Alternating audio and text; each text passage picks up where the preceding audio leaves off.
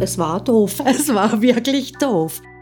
Das ist Annette. Ihr Sohn hat sich im Internet einen süßen Welpen gekauft. Ja, und dieser kleine Hund entpuppte sich als hochgradig verhaltensauffällig, zerbiss und attackierte, was immer sich bewegte. Eine komplette Überforderung für Mutter und Sohn. Man wird sicher aus sauer oder wütend dann und sagt, hey, funktioniert jetzt einfach mal. Aufruscht, dass man es nicht hinkriegt, so irgendwie, dass man sagt, hey, es müsste doch einfach ein normaler Hund sein oder einfach normal laufen gehen mit dem Hund.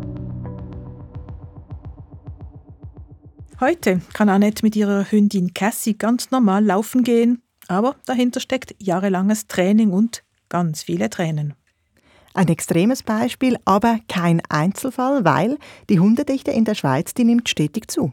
Der Hund, den kann ich mitnehmen, mit dem kann ich äh, campen gehen, mit dem kann ich spazieren gehen. Das ist wirklich ein Ersatz für einen Menschen.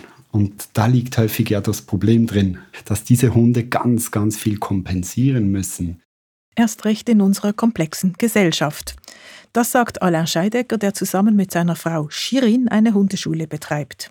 Kommt dazu, dass Hund und Mensch, auch wenn sie sich schon seit Jahrtausenden kennen, eben nicht dieselbe Sprache sprechen. Und dann behandeln die Leute ihren Hund komplett falsch, weil sie von falschen Voraussetzungen ausgehen.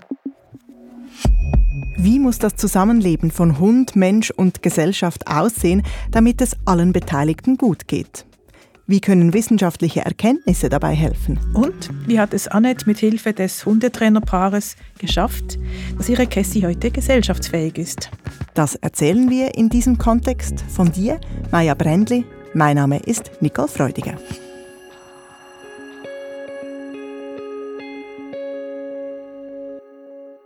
Maja, einen Hund im Internet kaufen, wie kam es dazu? Annettes Sohn, den Nachnamen der Familie lassen wir auf deren Wunsch jetzt weg. Also ihr Sohn ist, war 16 Jahre alt und wünschte sich schon lange einen Hund. Ja, er hat eben schon vier Jahre lang gestürmt. Er möchte einen Malinois. Und ich habe immer gesagt, nee, Malinois sind Arbeitshunde, kann ich nicht, geht nicht. Ja, und nach vier Jahren ist er dann mit halt mit einem Bild vor der Kess gekommen als Welpe. Und dann hat Mama halt auch nicht mehr Nein sagen können.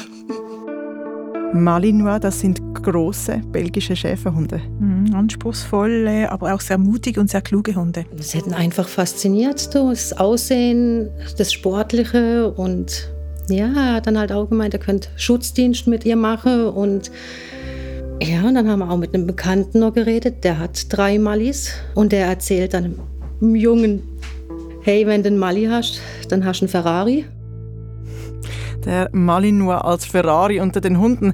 Aber mit einem Ferrari, da beginnt man ja auch nicht mit dem Autofahren. Hm, stimmt, aber sie hatten allerdings vorher schon einen Hund, einen Labrador. Das sind aber eher ruhige und sehr genügsame Hunde.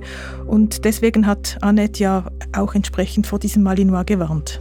Und dann sind wir, im Stuttgarter Raum war das, hingefahren und waren eigentlich bei dem angeblichen Züchter gerade mal 15 Minuten. Die haben uns den Hund in die Hand gedrückt und jetzt könnt ihr gehen. Wir haben noch gefragt, ob wir die Mama sehen dürfen.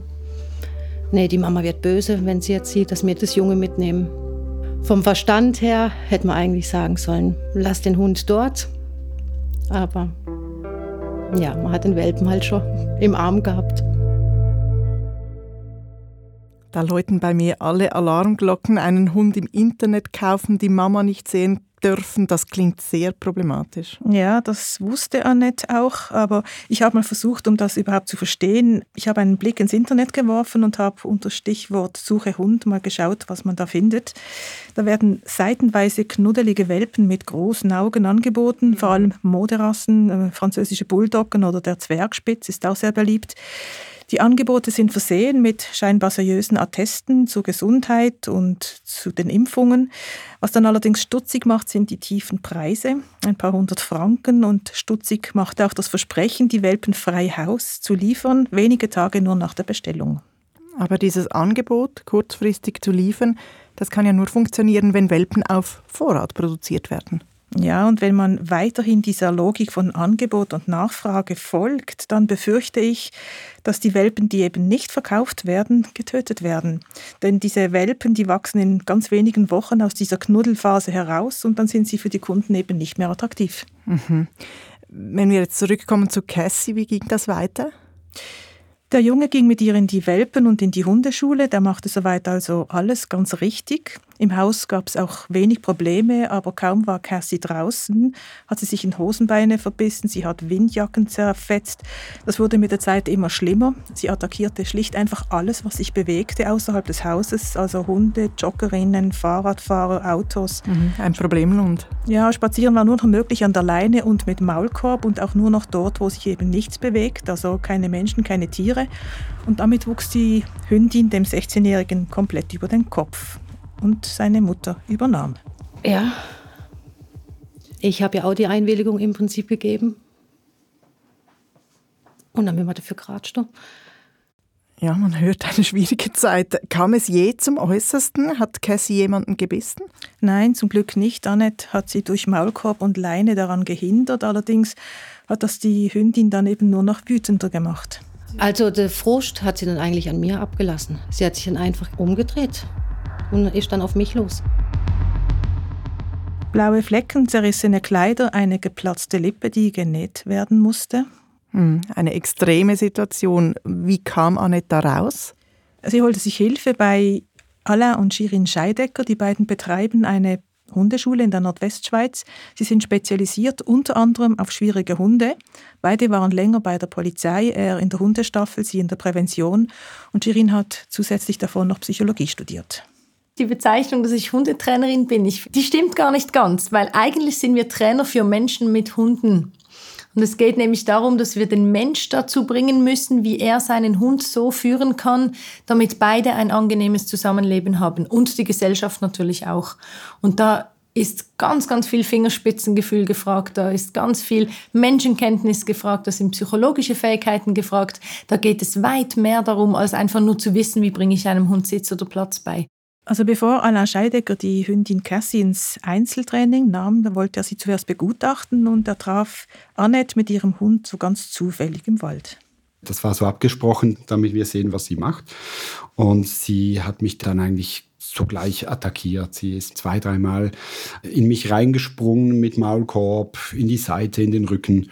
Und als ich mich zu ihr gedreht habe, hat man dann auch gesehen, diesen Konflikt, den sie hat, dass sie eigentlich äh, total in sich zerrissen ist. Eigentlich möchte sie das gar nicht, aber sie hat keine andere Lösung für diesen Konflikt, den sie hat. Alain Scheidegger hat ja dann schlussendlich zum Einzeltraining Ja gesagt. Er wies allerdings darauf hin, dass äh, das Verhalten dieses Tieres im dunkelorangen Bereich liegt. Ich wollte nicht rot sagen, denn ich habe gemerkt, dass das für Annette, ja, das wäre zu viel gewesen. Aber, aber ja, zu viel beschönigen wollte ich nicht, darum habe ich gesagt dunkelorange. Das, aber ja, es ist sicher auf der Skala einer der heftigen Fälle. Was hätte Rot denn bedeutet, dass Cassie ein hoffnungsloser Fall ist? Ja, Rot hätte für mich geheißen, der Hund ist dermaßen gefährlich im Alltag, dass man das äh, vielleicht auch das Veterinäramt ähm, involvieren müsste. Und ähm, je nachdem ist auch schon vorgekommen, dass wir nach der Überprüfung den Leuten geraten haben, den Hund ähm, einzuschläfern. Daran ist Annette mit Cassie also nur knapp vorbeigeschrammt. Ja, und einfach war das gar nicht. Das bedeutete jahrelanges Training und das täglich mehrere Stunden und weiterhin ganz viele blaue Flecken für Annette. Man wird sicher aus sauer oder wütend dann und sagt, hey, funktioniert jetzt einfach mal. Das ist mit Sicherheit auch dabei. Oder auch Frust, dass man es nicht hinkriegt, so irgendwie, dass man sagt, hey, es müsste doch einfach ein normaler Hund sein oder mit einfach normal laufen gehen mit dem Hund. Da hört man richtig ihre Verzweiflung. War denn Weggeben nie ein Thema? Nie. Klar, seit man es ist, es wäre einfacher, sie herzugeben. Aber ich sage abends dann auf der Couch oder so, hat sie es ja dann wieder zurückgegeben, wo sie dann, wenn sie wieder kuschelnd oder irgendwie dann gekommen ist, dann Angefangen hat das ja alles mit diesem Kauf im Internet. Ist das auch das Grundproblem oder hatte sie einfach Pech mit dieser Hündin? Ja, also Pech kann man auch mit einer ganz seriösen Zucht haben, aber in der Regel wird kein seriöser Züchter, keine seriöse Züchterin einen kranken oder verhaltensauffälligen Welpen verkaufen. Und sie würden auch ihre gesunden Welpen sozialisieren. Das heißt, man lässt die Hundemutter den Welpen Hundeanstand beibringen und die Züchterin bereitet sie dann vor auf die Welt außerhalb dieser Box, also auf Lärm, auf Autos, auf Knallereien, auf andere Tiere. Aber das muss man im Welpenalter mit ihnen trainieren in den ersten paar Monaten. Nachher geht das nur noch ganz schwierig, wenn überhaupt. Und abgesehen davon, seriöse Züchter prüfen auch, in wessen Hände sie ihre Welpen geben. Also das Problem mit Cassie, das liegt schon auch am Kauf im Internet, aber diese seriöse Aufzucht, die ist dann halt auch teuer, oder? Stelle ich mir vor. Ja, nicht, wenn man eine Vollkostenrechnung macht und die Tierarztkosten und die Nacherziehungskosten für einen Internethund dazu rechnet. Da sprechen wir dann von wirklich mehreren tausend Franken und ein Rassehund aus guter Zucht, der kostet zwischen zwei oder 4.000 Franken. Cassie ist ein krasser Fall, da ist viel schief gelaufen und Annette bemüht sich sehr, das wieder gerade zu biegen, aber unerzogene Hunde, die gibt es zuhauf. Das ist zumindest mein Eindruck, wenn ich da im Wald joggen gehe oder mit dem Nachbarshund spazieren gehe. Hat sich denn da was verändert in den letzten Jahren? Nach der Corona-Pandemie hat man ja viel lesen können über einen Hundeboom. Ja, das sind eigentlich nicht wirklich neue Probleme. Also Tierquälereien, Hundebisse, Gebell, Unfälle im Wald jagende Hunde, stinkender Hundekot, das gab es eigentlich alles schon vor Corona. Denn die Hundedichte war schon vor Corona ziemlich groß in der Schweiz. Ich habe mir mal die Statistik angeschaut. Mhm. Vor Corona im Jahr 2016, da waren es 490.000 Hunde, etwas mehr. Und inzwischen gibt es 560.000 Hunde in der Schweiz. Während Corona wurde dieser Aufwärtstrend etwas verstärkt, aber die Kurve hat sich da nur leicht angeknickt. Was aber auffällt, viel steiler steigt die Kurve bei den Ersthundebesitzern. Ihre Zahl hat während der Pandemie ähm, stärker zugenommen als die registrierten Hunde. Das musst du mir, glaube ich, erklären. Wie geht das auf? Gar nicht so viele neue Hunde, aber viele neue Hundebesitzerinnen und Besitzer. Ja, unter anderem, weil Hunde aus den Tierheimen halt eben neue Besitzer und Besitzerinnen gefunden haben. Aber was Hundetrainerin Shirin Scheidecker eben auch aufgefallen ist, es haben sich andere Menschen Hunde zugetan. Bei Corona kamen viele Menschen, die bisher keinen Hund gehalten haben, aufgrund ihrer Arbeitszeiten oder ihrer Arbeitsorte. Und dann waren die im Homeoffice und haben festgestellt, dass es doch möglich wäre. Und vor Corona die Menschen hatten tendenziell öfters dann halt Teilzeitpensen und mehr Zeit auch ganz bewusst neben der Arbeit für den Hund und vielleicht nicht während der Arbeit. Und es waren eben nicht nur andere Halterinnen, sondern auch andere Hunde. Die Tierheime waren ja leer gefegt. Man hat Hunde importiert aus weit entfernten Ländern. Man, man hat alles zusammengekratzt, was man irgendwie finden konnte. Es waren viel mehr Hunde dann plötzlich bei uns in der äh, Stunde, die auf unserer Ampel wirklich im orange-roten Bereich waren. Entscheidend war also weniger die Menge der Hunde, sondern dass vermehrt schwierige Hunde auf unerfahrene Besitzerinnen und Besitzer trafen. Richtig. Das hat aber auch Probleme sichtbar gemacht, die eben vorher schon vorhanden waren. Die Hundedichte war eben vorher schon sehr hoch und Corona hat hier nur einen Trend weitergeführt. Mhm. Trend, das fällt mir auch auf, wenn ich zum Beispiel Fernsehen schaue. Da zepp ich häufig von einer Hundesendung in die nächste. Angefangen hat das mit einigen inzwischen wirklich international berühmten Hundetrainerinnen und Hundetrainern, wie beispielsweise Maya Maike Nowak oder Caesar Milan oder Martin Rütter. Die haben Hundetraining richtig populär gemacht. Und die meisten von ihnen setzen eben nicht, oder bis heute nicht auf Drill, sondern auf Kommunikation. Das heißt, äh, mit den Hunden sprechen und zwar in der Sprache der Hunde. Das ist auch bei Alain und Shirin Scheidecker das Kernthema. Ich habe das beobachten können in einem ihrer Kurse für schwierige Hunde. Die Scheideckers nennen diesen Kurs für Angsthasen und Pöbler. Ja, das klingt wirklich nach einer Problemklasse. Wie sieht so ein Training aus? Äh, es waren ungefähr zehn Menschen mit ihren Tieren. Sie mussten sich in einem Kreis aufstellen und zwar so, dass die Hunde zwar nahe beieinander stehen, aber eben nicht ausrasten dabei. Wunderbar. Also als erstes schaut mal, dass eure Hunde ein bisschen ankommen hier. Neun der zehn Hunde stehen still und ganz konzentriert neben ihrem Menschen, auch Cassie an der Seite von Annette. Wir geben einen Moment die Zeit. Aber eine Hündin, Nina, die verliert angesichts dieser Menschen und Hunde die Fassung. Für die Hündin ist es zu viel, es ist zu noch. Für Nina ist es zu viel, aber statt schimpfen, zerren und disziplinieren, tritt ihr Besitzer einfach einen Meter oder zwei Meter zurück und Nina entspannt sich. Ähm, wenn es jetzt für die Hündin zu viel ist, zu nah ist, dann muss man entlasten, dann muss man sich daraus rausnehmen, wieder auf eine Distanz, wo sie sich wohlfühlt, wo sie wieder ansprechbar ist, wo sie wieder positive Lernerfahrungen machen kann. Und äh, dann probiert man wieder, später probiert man wieder, weil es vielleicht einen Meter, zwei näher geht.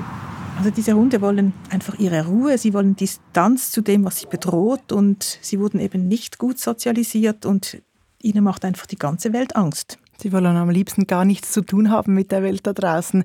Warum sind Sie denn so gestresst? Das hat verschiedene Gründe. Bei Cassie ist zu vermuten, dass sie eben immer nur in dieser Welpenbox gesteckt hat und nie rausgekommen ist, bis sie diesem Besitzer in die Hand gedrückt worden ist. Und das ist auch für einen noch so mutigen Hund einfach ein Albtraum, unsere riesige, laute Welt draußen, die der Hund nicht einschätzen kann. Und für Cassie bedeutet einfach alles, was sich bewegt, Gefahr. Mhm. Und darauf reagiert sie dann mit Angriff? Ja, weil sie so mutig ist. Also Alain hat mir erklärt, dass es für Hunde grundsätzlich vier Konfliktlösungsstrategien gibt. Sie flirten, sie erstarren, sie flüchten oder sie, sie kämpfen. Und wie ändert man dieses Verhalten? Also Verändern müssen sich zuerst vor allem mal die Menschen, denn sie müssen Führung übernehmen. Und zwar so, dass der Hund das versteht, dass ihm da keine Gefahr droht und dass er sich auf diesen Menschen verlassen kann. Und wenn das gelingt, dann wird der Hund auch sein Verhalten ändern. Aber das braucht viel Zeit. Ja, und bei den Angsthasen noch mehr als bei den Pöblern. Die schaffen es je nach Vorgeschichte kaum, das Vertrauen in die Menschheit zurückzugewinnen. Das sieht man an Castor, auch in dieser Runde. Er ist liebevoll betreut von seiner Besitzerin Ingrid. Ich habe einen traumatisierten Angsthund aus dem Ausland. Und er hat einfach panische Angst vor Menschen. Seine Strategie ist die Flucht, so schnell und so weit weg wie nur möglich. Und dass er jetzt in dieser Runde auch ruhig neben seiner Besitzerin steht, das ist ein großer Fortschritt. Es ist extrem viel Geduld, Liebe, Arbeit. Es ist auch mal darum gegangen, ich habe lange mit dem Alain diskutiert wegen Einschläfern. Und dann haben wir beide gekühlt und ich habe gewusst, ich kann das nicht machen, ich muss da durch. Einschläfern, das ist ein drastischer Schritt. Warum haben Sie das diskutiert? Weil für Castor, diesen verprügelten, gequälten, komplett verängstigten Rüden, ein Leben in unserer reizüberfluteten Umgebung mit all ihren Gerüchen, mit diesem Lärm, eine schier unerträgliche Qual ist. Und Hunde sind ja Anpassungskünstler, aber auch sie haben ihre Grenzen.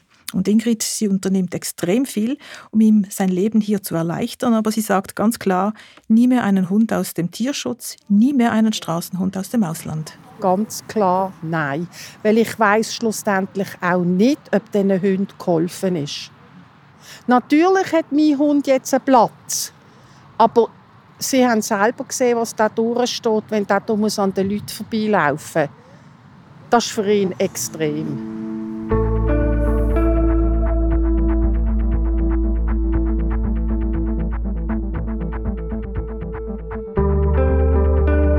Naja, in diesem Kontext gehen wir ja der Frage nach, wie Hund, Mensch und die moderne Gesellschaft zusammenpassen. Jetzt haben wir viel von den Extrembeispielen gesprochen, von Hunden, die eben klar nicht gesellschaftstauglich sind. Aber die sind ja wahrscheinlich die Ausnahme. Wie steht es denn um die anderen? Ja, da gibt es ganz viele Paarungen, die völlig problemlos zusammen durchs Leben gehen. Aber es gibt eben auch Paarungen, und das sagt es die Hunde- und Menschentrainerin Shirin Scheidecker, die schlicht nicht zusammenpassen. Die Businessfrau, die einen Hund möchte, mit dem sie an kurzer Leine schickt durch die Straße gehen kann und den Hund zur Arbeit mitnimmt, wenn die halt einen Hund hat, der extrem lauffreudig ist und die Freiheit liebt und sehr unabhängig ist, dann muss man sich schon fragen, macht diese Kombination Sinn? Werden die beiden glücklich miteinander oder wären beide nicht glücklich mit einem neuen Partner? Und das ist ein Thema, was ja in der Hundewelt nicht so gerne angesprochen wird. Da heißt es ja oft, ja, du hast dich entschieden, das musst du jetzt durchziehen. Und wir sehen das oft nicht ganz so weil wir der Meinung sind, dass die Paarung wirklich auch passen sollte, damit beide wirklich glücklich werden können. Und ich gebe im Zweifelsfall lieber einen Hund weg an einen Ort, wo er dann so leben kann, wie er möchte und glücklich ist, als dass ich ihn behalte auf Biegen und Brechen und wir beide sind eigentlich nicht wirklich zufrieden. Das sind unangenehme Fragen und schwierige Entscheidungen. Wie ist das denn mit Annette und Cassie? Passen die zusammen? Ja, vielleicht im ersten Moment nicht unbedingt, aber Cassie und Annette haben sich aufeinander eingelassen und Cassie, die braucht vor allem jemanden, der ihr wirklich Sicherheit gibt und die hat Annette sehr viel lernen müssen. Und dabei hat sie jetzt inzwischen Hilfe erhalten von Dani. Seit zwei Jahren sind die beiden ein Paar. Dani, er hat null Hundeerfahrung, wollte Annette unterstützen mit ihrem Hund. Irgendwie spornt einem das ja an, hey, dieser Hund hat es doch verdient, ein normales Leben zu haben, ohne Maulkorb, ohne irgendwie in einem Zwinger zu sein. Dani, der Hundeanfänger, hat versucht, sich im Internet kundig zu machen. Und das ist ein großes Problem, weil wenn du zehn verschiedene Hundetrainer anschaust, dann hast du zehn verschiedene Varianten und keine funktioniert bei deinem eigenen Hund. Und Fragen kannst du auch keine stellen, wenn es eben nicht funktioniert. Genau, und deswegen haben Dani und Annette beschlossen, jetzt eben zu dritt ins Einzeltraining zu gehen und das hat wirklich funktioniert. Weil ich weiß selbst, wie es ist, so elektrisch zu sein, sich schnell aufzuregen irgendwie, aber dann merke ich auch, eh, aber so bringe ich dem Hund nichts. Und so ist es ein Lernprozess für beide, sage ich jetzt mal, nicht nur für den Hund, sondern auch als Halter eine gewisse Ruhe auszustrahlen, weil man ist der Anführer, der Hund soll sich auf einen verlassen, also kann man ja nicht wegen allem in die Luft gehen und vom Hund erwarten, er darf es nicht tun. Was ja klar wird bei Annette, Dani und Cassie, da gibt es offensichtlich viele Menschen, die ganz viel auf sich nehmen, um mit ihrem Hund zusammenzuleben, auch wenn es nicht passt. Und da stellt sich schon die Frage für mich, warum diese Hundeliebe?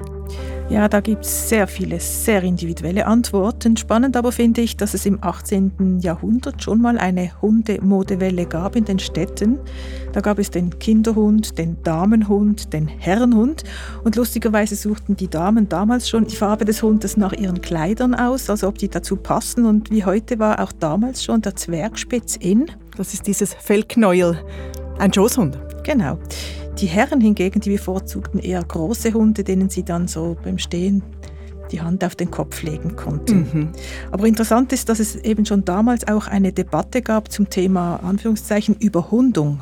Und diese Debatte, die gibt es ja heute auch. Wir nennen das vielleicht nicht so, aber die Diskussion, wie viele Hunde es verträgt in unserer Gesellschaft, die gibt es auch heute. Genau, das Thema ist also nicht wirklich neu, aber die Frage, warum es diese Hundemodewellen gibt, die ist sozialwissenschaftlich nicht erforscht. Was sagen denn die beiden Hundetrainer Alain und Shirin Scheidecker dazu mit all ihrer Erfahrung? Ja, die haben schon Erklärungen. Die Leute, die haben immer weniger Mensch-zu-Mensch-Kontakt. Ich glaube, ganz viele Menschen, die sind sehr einsam und die wollen diese Leere in sich ausfüllen. Der Hund ist immer ehrlich. Der Hund hält sich nicht an gesellschaftliche oder moralische Vorstellungen. Der ist einfach, der macht, wie er sich fühlt. Der lebt im Moment. Und ich glaube, das gibt auch vielen Menschen wieder das Gefühl, wieder sich selber zu spüren und zurück zur Natur zu kommen durch den Hund. Und da ist natürlich der Hund eine gute Möglichkeit, denn er ist nicht nur wie die Katze einfach zu Hause mit, mit einem oder der Goldfisch, ja, der ist auch nicht so gesprächig. Aber der Hund, den kann ich, kann ich mitnehmen, mit dem kann ich äh, campen gehen, mit dem kann ich spazieren gehen. Das ist wirklich ein Ersatz für einen Menschen. Und da liegt häufig ja das Problem drin, dass diese Hunde ganz, ganz viel kompensieren müssen. Denen wird ein Stempel aufgedrückt, so will ich dich, das erwarte ich von dir. Und ähm, dem werden sie dann teilweise einfach, können sie nicht gerecht werden. Dass der Hund heute vor allem eine soziale Funktion hat, das sieht man auch daran, dass heute sehr viele Hunde ausgebildet werden zu Therapiehunden für Schulzimmer, in Altersheimen, für Spitäler. Und da sind dann sie vor allem gefragt wegen ihrer emotionalen und sozialen ähm, Fähigkeiten. Und da geht es dann den Menschen gut und die Hunde nützen auch der Gesellschaft. Aber Alain Scheidecker hat es vorher schon angetönt, das heißt eben nicht, dass es dabei auch den Hunden gut gehen muss. Ja, wenn ein Hund Hund sein darf, spricht sie eigentlich nichts gegen solche Partnerschaften. Äh, das heißt, man geht mit ihm wandern, man geht mit ihm Fahrrad fahren zum Beispiel oder man lässt ihn schnüffeln oder mit anderen Hunden spielen. Aber eben Tierliebe und Tierquälerei, die sind oft sehr nah beieinander. Zum Beispiel, wenn ein Hund auch mit muss zum Shopping oder ans Feuerwerk oder ganz schlimm in die Disco. Das gibt's. Ja. Und da werden sie dann vorzugsweise als modisches Accessoire im Handtäschchen getragen. Das ist etwas, was Hundetrainerin Shirin Scheidecker eben auch nicht versteht. Ich meine, wir müssen uns auch bewusst sein, unsere Hunde leben in einer Zwangsgemeinschaft mit uns. Die konnten nicht aussuchen, ob sie zu uns kommen möchten oder nicht. Wenn wir dann den Hund noch nicht wirklich nach seinen Bedürfnissen entsprechend behandeln, dann finde ich das doppelt unfair. Und deshalb denke ich schon, dass es unser aller Ziel als Hundehalter sein muss, dass wir den Hund wirklich verstehen und dass wir auch nicht ihm Dinge unterstellen, weil wir es nicht besser wissen. Und das ist heute gut möglich, denn die Wissenschaft rund um den Hund, die hat diesbezüglich in den letzten Jahren riesige Fortschritte gemacht. Ich glaube, noch vor noch nicht allzu langer Zeit, ungefähr 15 bis 20 Jahren, da war man der Meinung, der Hund hätte nicht viel mehr Gefühle als irgendwie Durst, Hunger und Angst. So. Und ähm, heute weiß man, dass das sehr, sehr viel differenzierter ist und dass Hunde in vielen Bereichen auch auf einem ähnlichen emotionalen Niveau sind wie wir Menschen. Und was heißt das jetzt für das Zusammenleben mit Hunden? Äh, das heißt, Hunde haben ganz verschiedene Gefühle, die sie uns übrigens auch sehr wohl mitteilen können. Und die Wissenschaft hat in den letzten Jahren den Hund und seine Sprache auch intensiv erforscht, entschlüsselt. Und eigentlich ging es jetzt vor allem darum, diese Sprache auch lernen zu wollen. Ich glaube, es entstehen unheimlich viele Missverständnisse zwischen Mensch und Hund im Alltag, weil die Menschen nicht in der Lage sind, ihren Hund richtig zu lesen. Ja, so oft wird falsch kommuniziert und die Leute gehen davon an, ja, der ist stur, der ist frech, der ist, Achtung, jetzt kommt's, der ist dominant. Ja, da müssen wir so viel Aufklärungsarbeit betreiben und den Leuten sagen, nein, du, ähm, so wie du kommunizierst mit deinem Hund, er versteht dich einfach nicht. Der ist nicht stur. Der ist nicht dominant. Ihr redet aneinander vorbei.